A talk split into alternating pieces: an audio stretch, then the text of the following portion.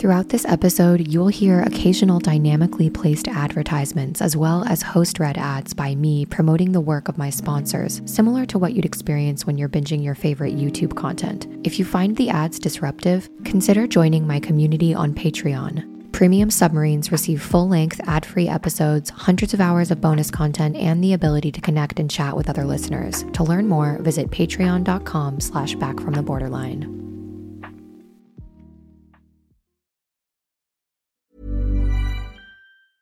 Ever catch yourself eating the same flavorless dinner three days in a row?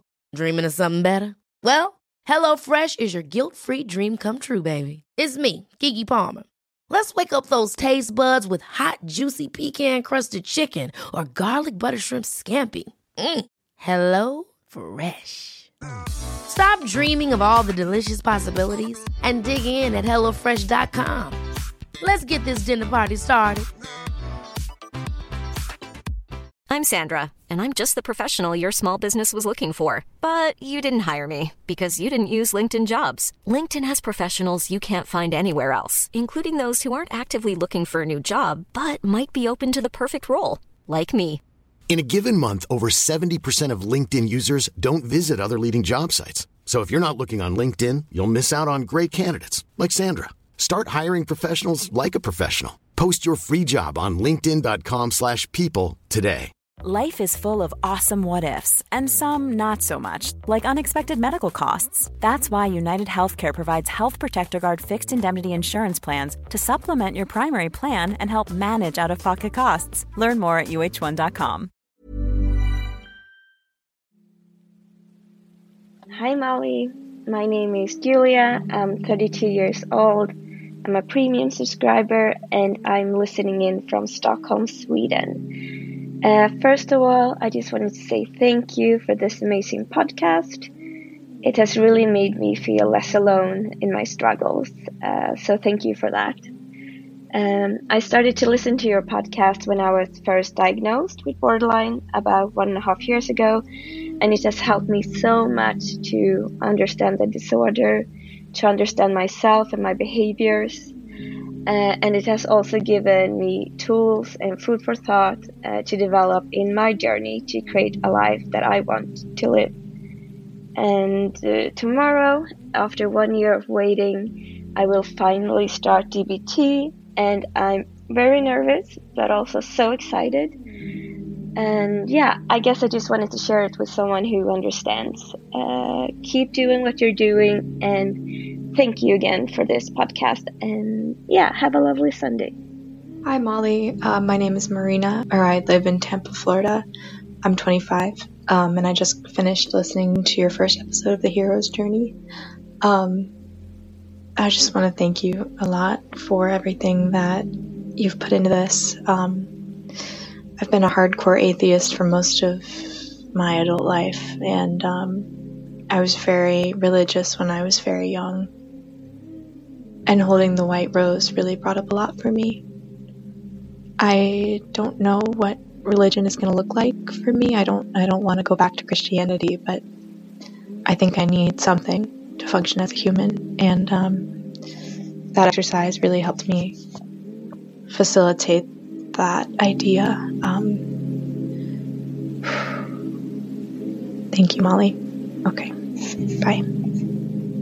Thank you both, Julia and Marina, for your lovely voicemails. Julia, your voicemail filled me with so much joy, and I am wishing you lots of luck as you start DBT. I know how long the wait lists can be to get into those programs. So good for you for staying strong for that year long wait. And I am honored that the podcast has been able to be a companion for you. And I love how you emphasize that the podcast has just helped you better understand yourself. It's given you tools to find your way on your own journey. The way you worded that made me really happy because that's all I want for my listeners. I don't want you to find my way. I want you to find your way because that's the only way that's going to stick. And Marina, thank you for sharing so vulnerably about your experience listening to the first episode of The Hero's Journey. So, for those of you who aren't aware, for my premium subscribers, I've been walking them through step by step for like the last 10 or 12 weeks in a really in depth series that I've been doing that really helps you more deeply connect to your intuition and your own sense of spirituality. It's really good for anyone who has maybe experienced religious or spiritual trauma, and for those who have experienced religion as something that has been used to shame or belittle you or make you feel like something is wrong with you. So, if that sounds interesting, you can go to backfromtheborderline.com and click unlock premium access and dive into those issues. But Marina, thank you for sharing that. And I can relate a lot to you because I experienced religion as something pretty traumatic when I was a little kid. And the fact that you shared that religion or spirituality is still something you're figuring out what it will look like for you, that's beautiful. Just keep going with that. You will find something that feels right. You just have to trust. And you said something that really stopped me in my tracks, and you said, I feel like I need something to function as a human. And by something, you mean like some kind of spiritual practice. And I agree with that. I believe that all of us have to have some kind of understanding that we are a piece in a big patchwork quilt, an important piece, but also just one of many. And we're connected to something bigger than ourselves. And you can find meaning in that in thousands of different ways and combinations. And you don't have to just take the, the prescribed version. Even Christianity is having this kind of like cool punk rock version of itself. If you haven't ever heard of Christian contemplative Christianity, I urge you to check it out. There are some people in the Christian religion right now that are dabbling with like mixing elements of Christian mysticism, Zen Buddhism, and more modern spiritual thoughts and coming up with something that's pretty cool. So that could be something that you could check out. But I never pressure anyone to take any kind of spiritual route because truly, in my own path, the right resources have made themselves available at the right times. So just trust and start maybe rebuilding what spirituality means to you and recognizing that you don't have to take the same prescription that's been given to you since you were a child. There's so much more out there. So, we're going to dive into the main topic of today's episode, and that is the importance of trauma informed approaches to mental health and what that means for you. This episode is relevant for anyone and everyone, especially if you are labeling yourself with any diagnostic label that is in our DSM, which is the Diagnostic Statistical Manual. that's a tongue twister. Say that three times fast. That's the book that's used to diagnose people with mental illnesses and disorders here in the Western world. In Europe and other parts of the world, they have something called the ICD 10, and it differs in various ways to the DSM. For example, in Europe, they refer to BPD as EUPD, which is emotionally unstable personality disorder. I hate both labels. and if you're a long term listener, you will know that I am not a big fan of those. But if you are out there in the world trying to find quote unquote solutions, cures, aids, and helps for your quote unquote mental health, then you should be very well informed and empower yourself with the knowledge of the different types of theories and approaches and frameworks that the people that might be treating you were trained in. And this might sound boring, but knowledge is power. And the average everyday person is not aware of the things that I'm about to share with you in today's podcast episode. And if you have a basic understanding of this, you are ahead of the curve in terms of your understanding of the medical model of mental health. And also, you'll be able to better select for yourself mental health practitioners if you choose to seek treatment in that way. You'll be able to better protect yourself and advocate for yourself with professionals of all kinds. And it's just all around a great thing for you to understand. And I'm saving you a lot of trouble because to develop an understanding of this requires going in and diving into the research. And I'm able to distill this for you in a pretty succinct way. So I'm going to do my best here. Thankfully, I have the help of one of my favorite people on Instagram, Dr. Jessica Taylor. She is sharing tons of incredibly helpful reflections about mental health. She is a fierce activist, she's very feminist, and she's also a fighter and advocator for trauma informed approaches to mental health. And so she posted this Instagram post, and I'm going to kind of go through it. We're going to talk about it and reflect, but I just want to shout her out because she's the one who put this information together and made it so nice for us to be able to discuss it today on this episode. So if you are interested in hearing more about what she has to say, you can follow her on Instagram at Dr. Jess Taylor. I'll also link her in the episode description. I have also read a couple of her books, which I loved. So Highly recommend checking out Jess and her work and supporting her. So let's read the caption first, and then we'll kind of talk about it, and then we're going to dive into her post here. So the caption says, Fancy some Sunday morning learning? You may be wondering why this guide includes information about theoretical frameworks of mental health and distress. And if you are, this may mean that you require more information about trauma informed approaches. The term has been heavily used recently and is in danger of becoming a meaningless, toothless buzzword. The reason we must ensure that all leaders have a solid understanding of what it means to be trauma informed is precisely because it is a framework of mental health.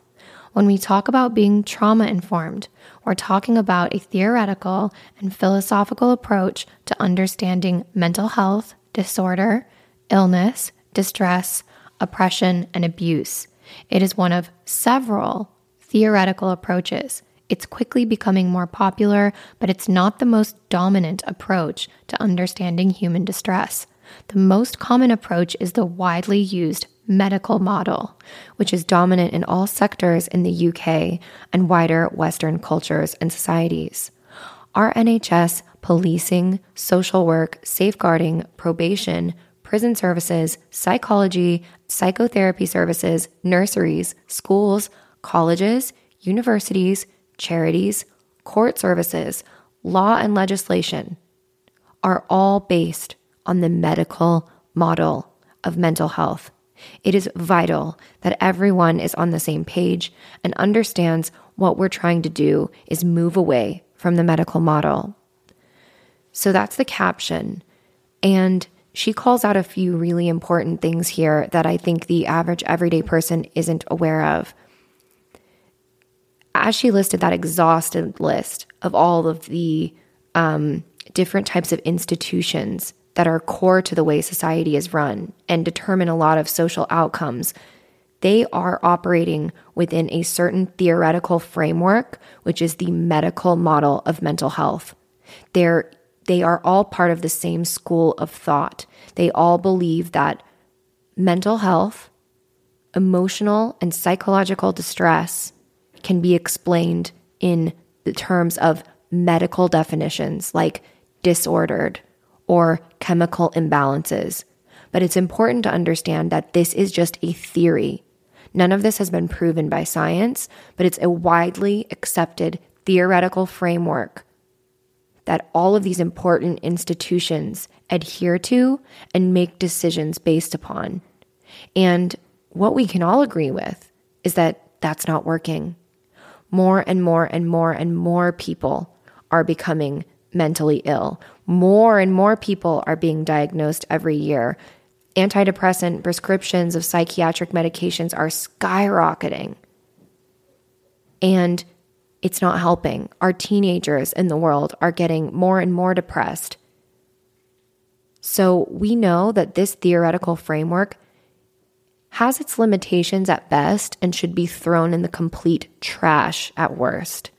So, your average everyday mental health therapist probably just went to, had a four year degree, had two years of their master's program, and then did some practicing under the observation of another th- another therapist, took a test, and now they're out there in the wild being a therapist. So I did about a year of my master's when I thought that I might want to become a therapist. And very quickly, I realized it was not for me. I saw all of the students I was learning with. This was an online university that will remain nameless.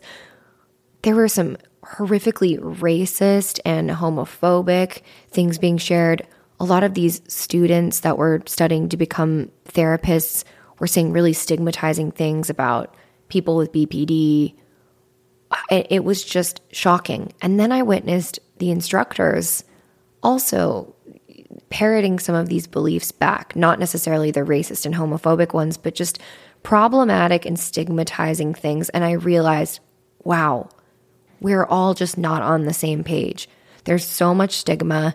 It's time for a new framework. And right now, what we're experiencing is a lot of growing pains. There are psychiatrists and psychotherapists, psychologists, therapists at the highest level right now of academia calling out, like, hey, this stuff isn't working. We need something new. But think about how long it takes for changes to happen. Nobody really wants to make change.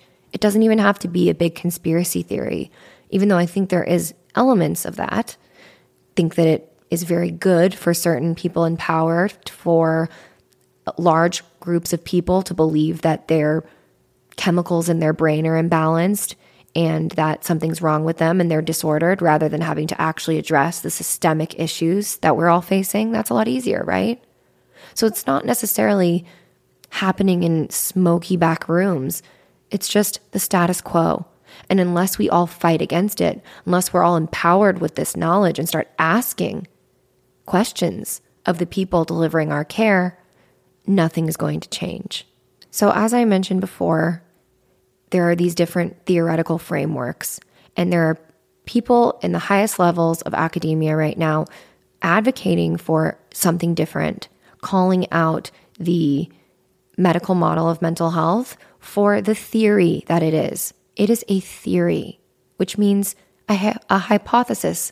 It is not something that has been proven by fact, but it is almost widely accepted as if it was proven. And of course, there are certain people in the in the medical field, the mental health field, that will get very triggered and they cling very tightly to the medical model. And you have to wonder, right, about that because when people cling very tightly to an ideology and do not want to hear any dissenting opinions or see maybe any different research, that's a stroke your chin, maybe put a red flag in it kind of moment, right? Because we don't understand much about the human personality or human emotion. We'd like to think that we do, but we really haven't come much further than the Middle Ages when we thought that, you know, we needed to put leeches on a woman's arm to bleed her if she was acting hysterical and that that would balance out her four humors, right? We look back on that and think, "Oh, that's what those were the dark ages." Well, have we really come that much further? Not so much. So let's learn about the different types of frameworks that the systems that are helping you, harming you, prescribing you, not prescribing you, right? whatever is your personal story, but these are the systems, specifically in the West. This is how they're set up.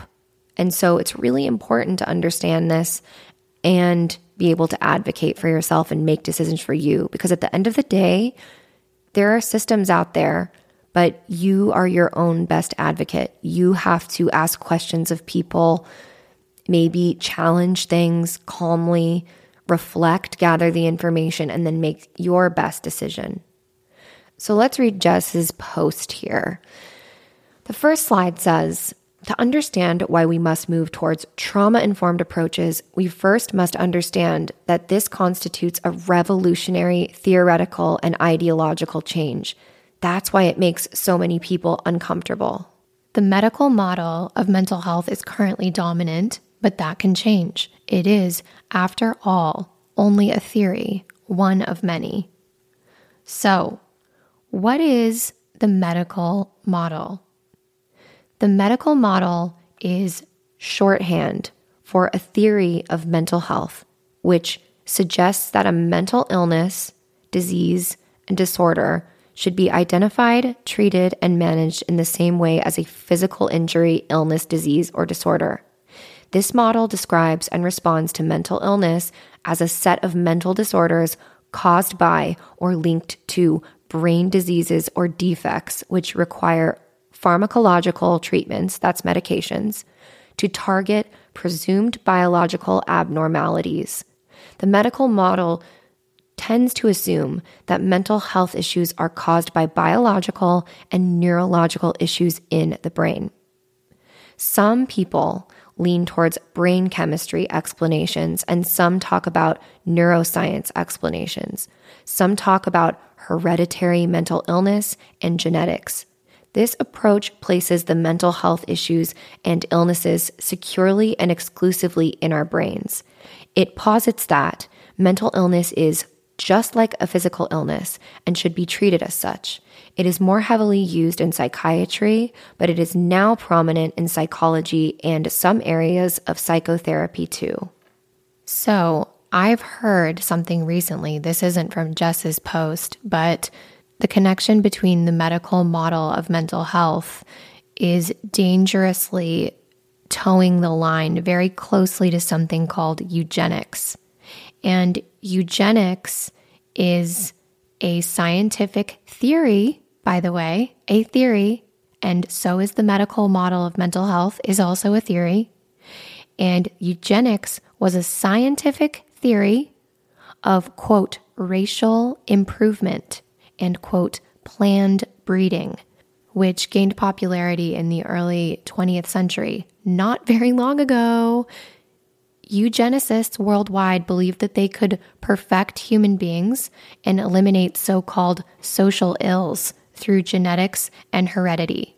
If you have ever seen the movie Get Out, it has very um, strong references to that time in history of eugenics.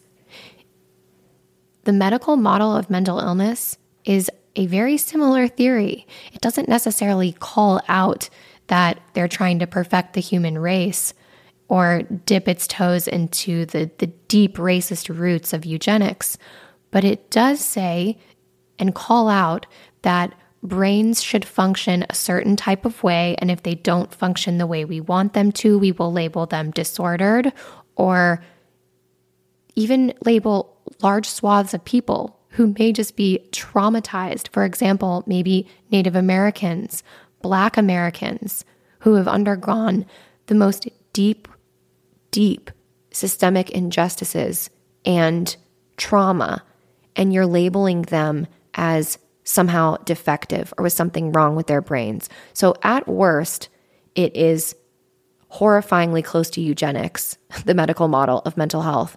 And at best, it's just not even close to seeing the whole picture. So, what can we decide about the outcome of what the medical model of mental health? I think that we can all agree that it's not working, but at worst, it could take us to a really scary place because Nazi Germany went to full Nazi death camp real quick.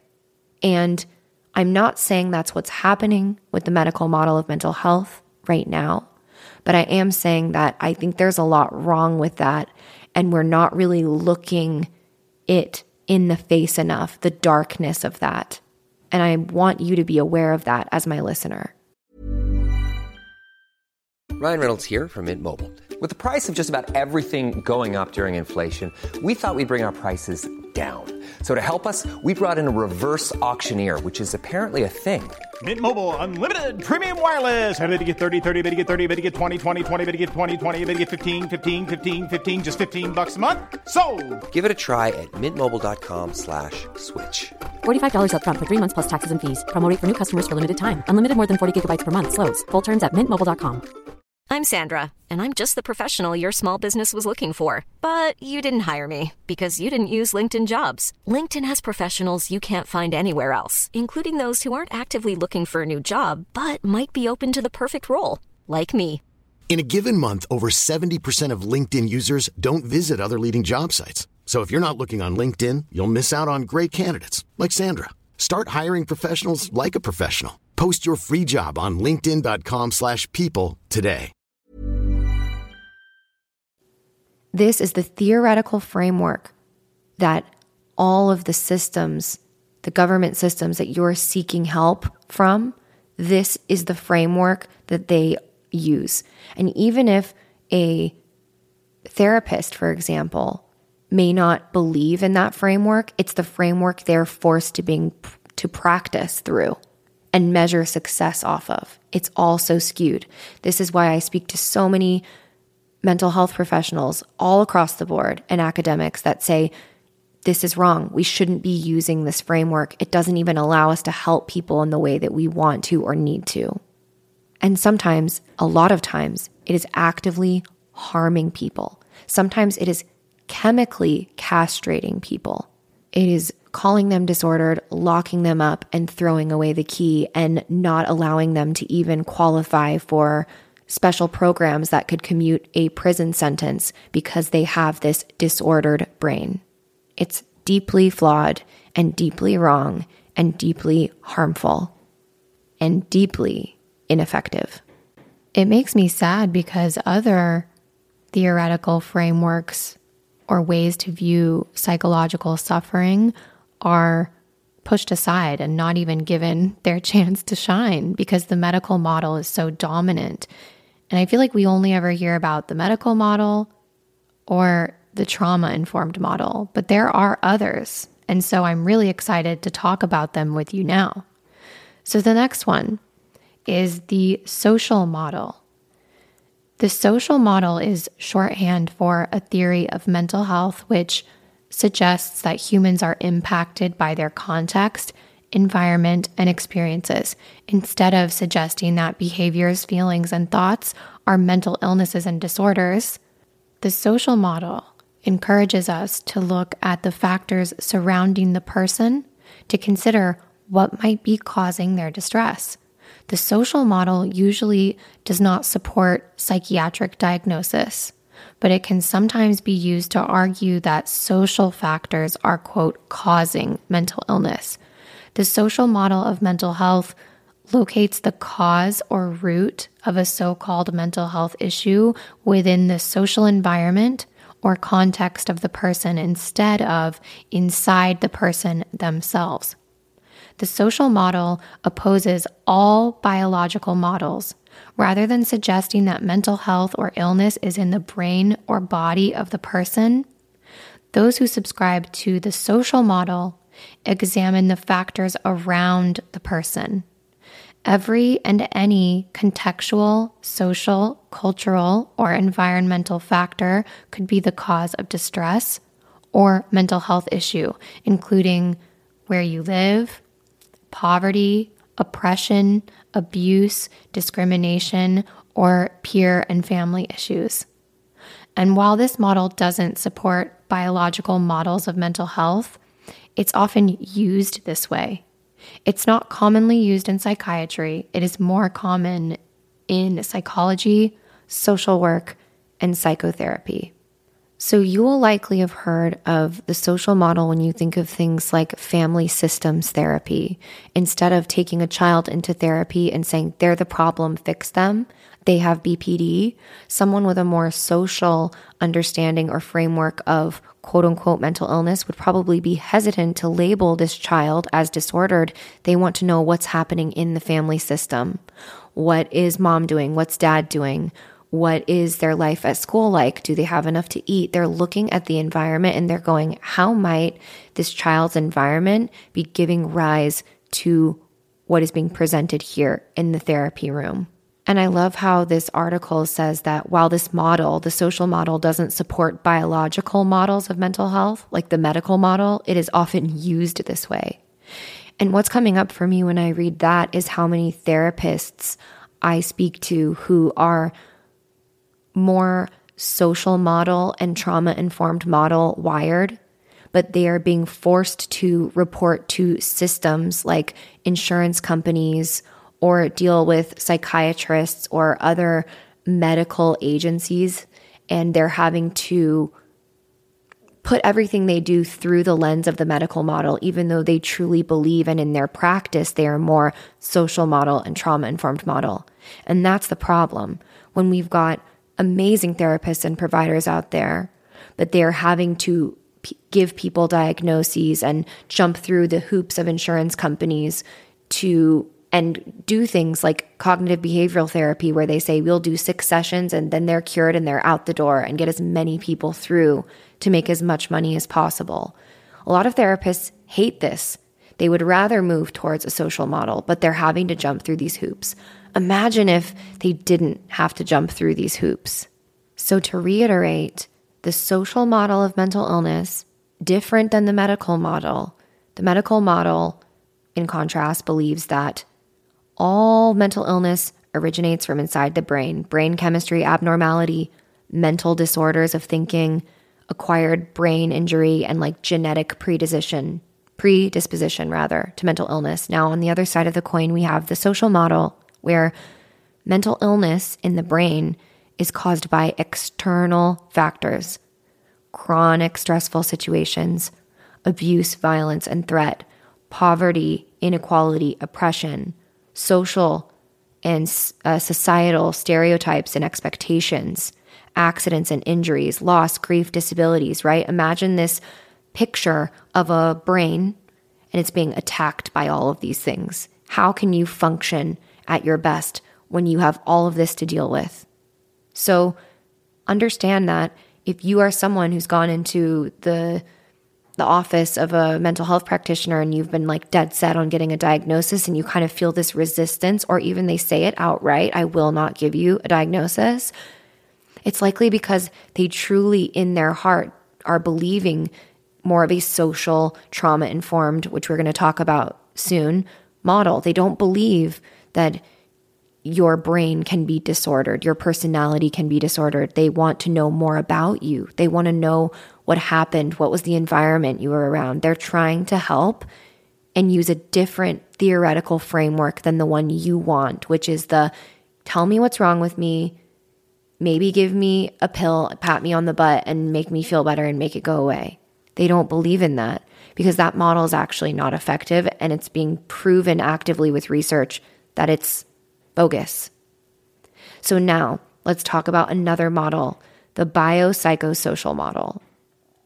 The biopsychosocial model is an interdisciplinary approach to understanding mental health by looking at the way biological factors in the medical model and socio environmental factors in the social model and other psychological factors intersect, right? The biopsychosocial model of mental health was developed in part to address some of the gaps of a purely medical model of mental health. In 1977, a man named George Engel argued that the biomedical model ignored many other factors that could be contributing to mental illness. There are three domains, he believed, that explained mental illness. One was biological factors, genetics, brain chemistry, disease, brain injury. Then psychological factors, emotions, resilience, interpretation, vulnerabilities, and then social factors, which is life, trauma, and stressors, family and child experiences. So you see here biological factors, psychological factors, social factors. Bio, psycho, social model. The original arguments were that mental illness was made up of complex interplay between these three domains bio, psycho, and social, with many connections between and within them. However, as time has gone on, this model has become gradually more medical and biological, with the other intersecting factors being minimized. So imagine a little brain, unlike the one before, and with the biopsychosocial model, they still believe that there could be brain defects, imbalances inside the brain, but also being attacked by these social factors. And that's what gives rise to quote unquote mental illness. And just like with the social model, the biopsychosocial model should be balanced.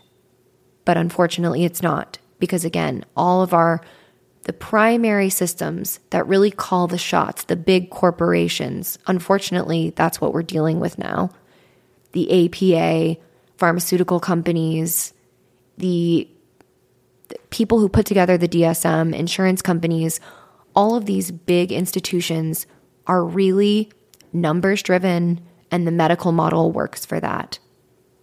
And even if we are claiming it's biopsychosocial, we're still weighting a lot more on the bio part, on the medical part, because it's the easy button. So that leaves us with the trauma informed model. The trauma informed model is an approach to understanding mental distress and mental health that considers that a change in behavior, thought, or emotion arises from past or current trauma. Within this context, trauma can be variable and dynamic. And while trauma used to be considered as a one off, life threatening event, it's now accepted that it encompasses any set of event or events that cause deep distress, disturbance, fear, harm, or injury. A little bit of a sidebar for me here. That's why now with more trauma informed approaches becoming more mainstream, we have the understanding of what's called big T traumas, which are things like a an earthquake or sexual abuse or a family member going to prison, these are huge events, then we have what's called little t traumas that might just be a little bit of like harmless schoolyard bullying to an adult, but that leaves a mark on a child.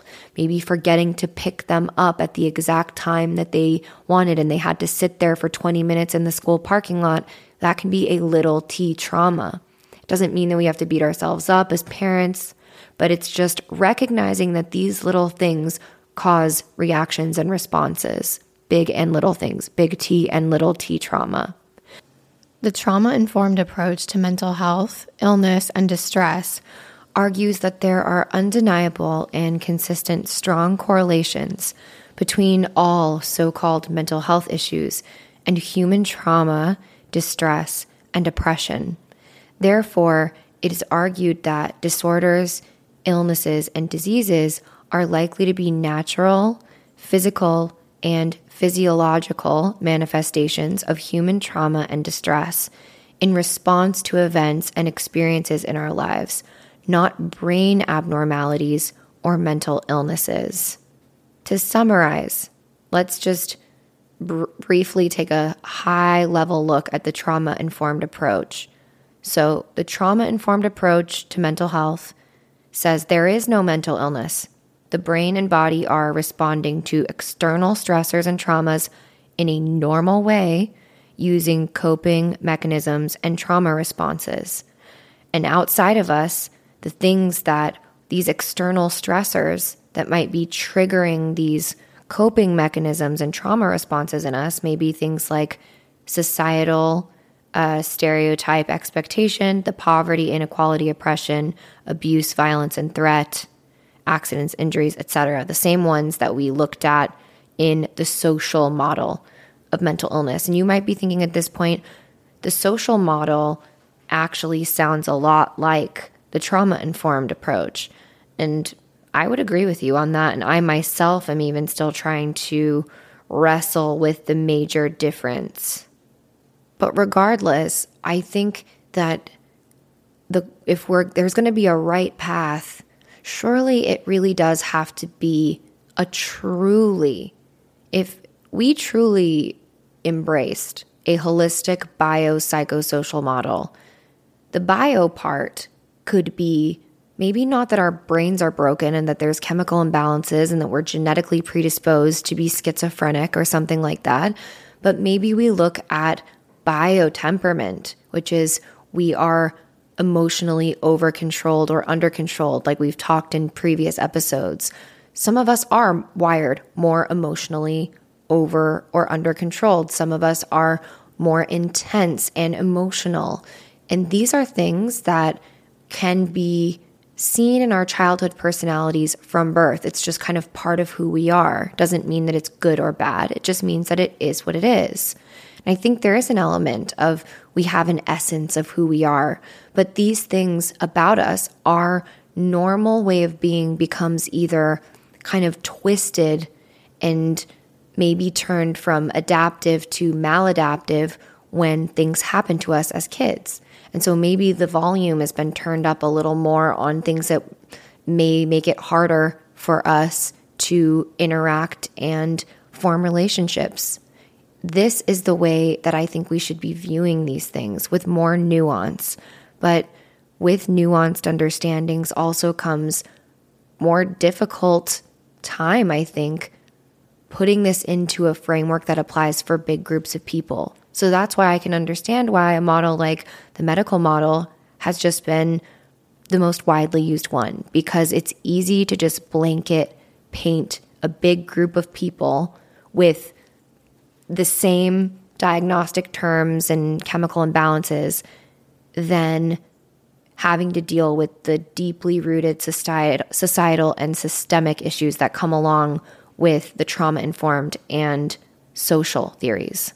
So in her post, Jess finishes it. The final slide, I believe, is saying this The trauma informed approach to mental health is the only one which completely situates the issues and difficulties outside of the human brain and in society, environment, oppression, violence, abuse, capitalism, and control. In all the other models, it still serves societal control to tell people that their problems are in their heads and they have an illness that needs to be treated. A trauma informed approach avoids this individualistic way of thinking about human distress. So now she's answered the question I was asking just a moment ago, which is what's the difference between the social model and trauma informed model? Because they both sound pretty good to me. Well, the social model still states that the brain is there is some kind of illness or problem in the brain. The trauma informed model is the model that says, no, there are no brain issues. It's all just natural and normal responses. So, what does this look like in reality, right?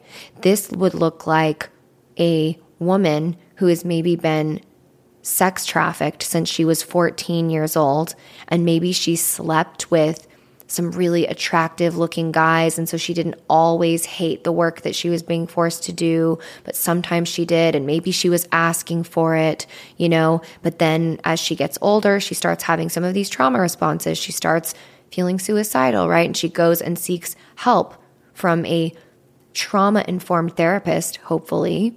If this young woman presented herself to a trauma informed therapist, that therapist would help her understand that these are natural responses to be having given what she had been through. A trauma informed therapist would help her understand that even if you enjoyed yourself or told yourself at the time you were enjoying yourself, you weren't old enough to make those decisions, and these adults were using predatory behavior. There's nothing wrong with you. You responded naturally and normally given what you had been through.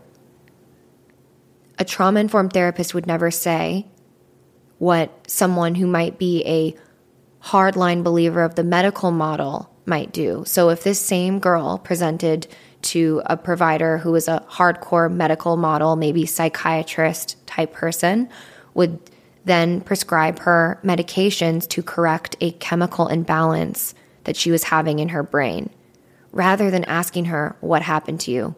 That's why one of my favorite books that I've li- listened to, I say listened to because this one I listened to on Audible, I didn't read it, but it was called What Happened to You?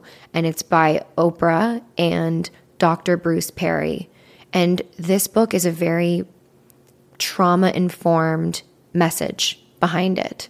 It is focusing on asking someone, What happened to you? instead of What's wrong with you? I really hope that us exploring these different theoretical frameworks, these different theories of mental health, I hope this empowers you. If you know anyone who is being treated within the mental health system right now in any way, if you have a friend who has a child experiencing mental health issues, if your child does, if you are yourself, share this episode far and wide with anyone you think it could help. This isn't just for anyone who identifies with BPD. This is anyone who is out there and is getting treatment services or putting their trust and free will in the hands of mental health practitioners in the West specifically, because I've only ever myself experienced mental health treatment in the United Kingdom and the United States. But I also have backing me the voicemails and emails and conversations I've had with hundreds of listeners at this point who have experienced being harmed by a medical model first approach to psychological suffering. But with a deeper understanding of these frameworks and understanding that it is just a theory and there are different theories and there's a lot of infighting going on in the mental health space. The average everyday person doesn't see that or hear about it. So, to empower yourself with this understanding allows you to interview therapists, ask questions of the people that are responsible for your mental health care and treatment, and know when to walk away. There's no point in fighting someone, by the way, also on their ideology.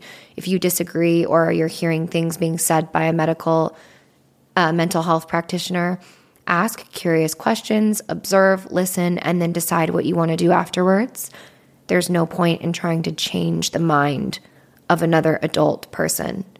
You can't change them, but you can listen thoughtfully to responses after you've asked questions and then make the best decision for your own treatment and health moving forward.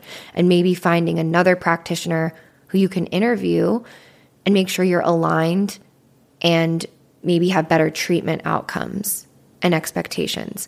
These conversations have to happen. We have to start demanding our mental health practitioners be more informed and stay up to date with the current research. But if we're not demanding it, if we're not asking the questions, then it's going to be really difficult for the hard conversations to happen, for change to occur, because it has to start small before it gets systemic. So you can do your part just by asking the questions and informing yourself and sharing this episode with someone who you think it might help. So I hope you enjoyed this. Share it far and wide. If you have a reaction or response, feel free to send me a voicemail to hear your voice on the podcast. You can do that on my website. Check out all the goodies on there. And I hope that until we meet again next week, you have a great one and you feel a little more informed now than you did 45 minutes ago. I get really passionate about this stuff that's why I know that I'm doing something that I love. So, thanks for being here with me today. Thanks for letting me be really spicy and passionate about this. And I hope you have an amazing week. And I look forward to seeing you next time.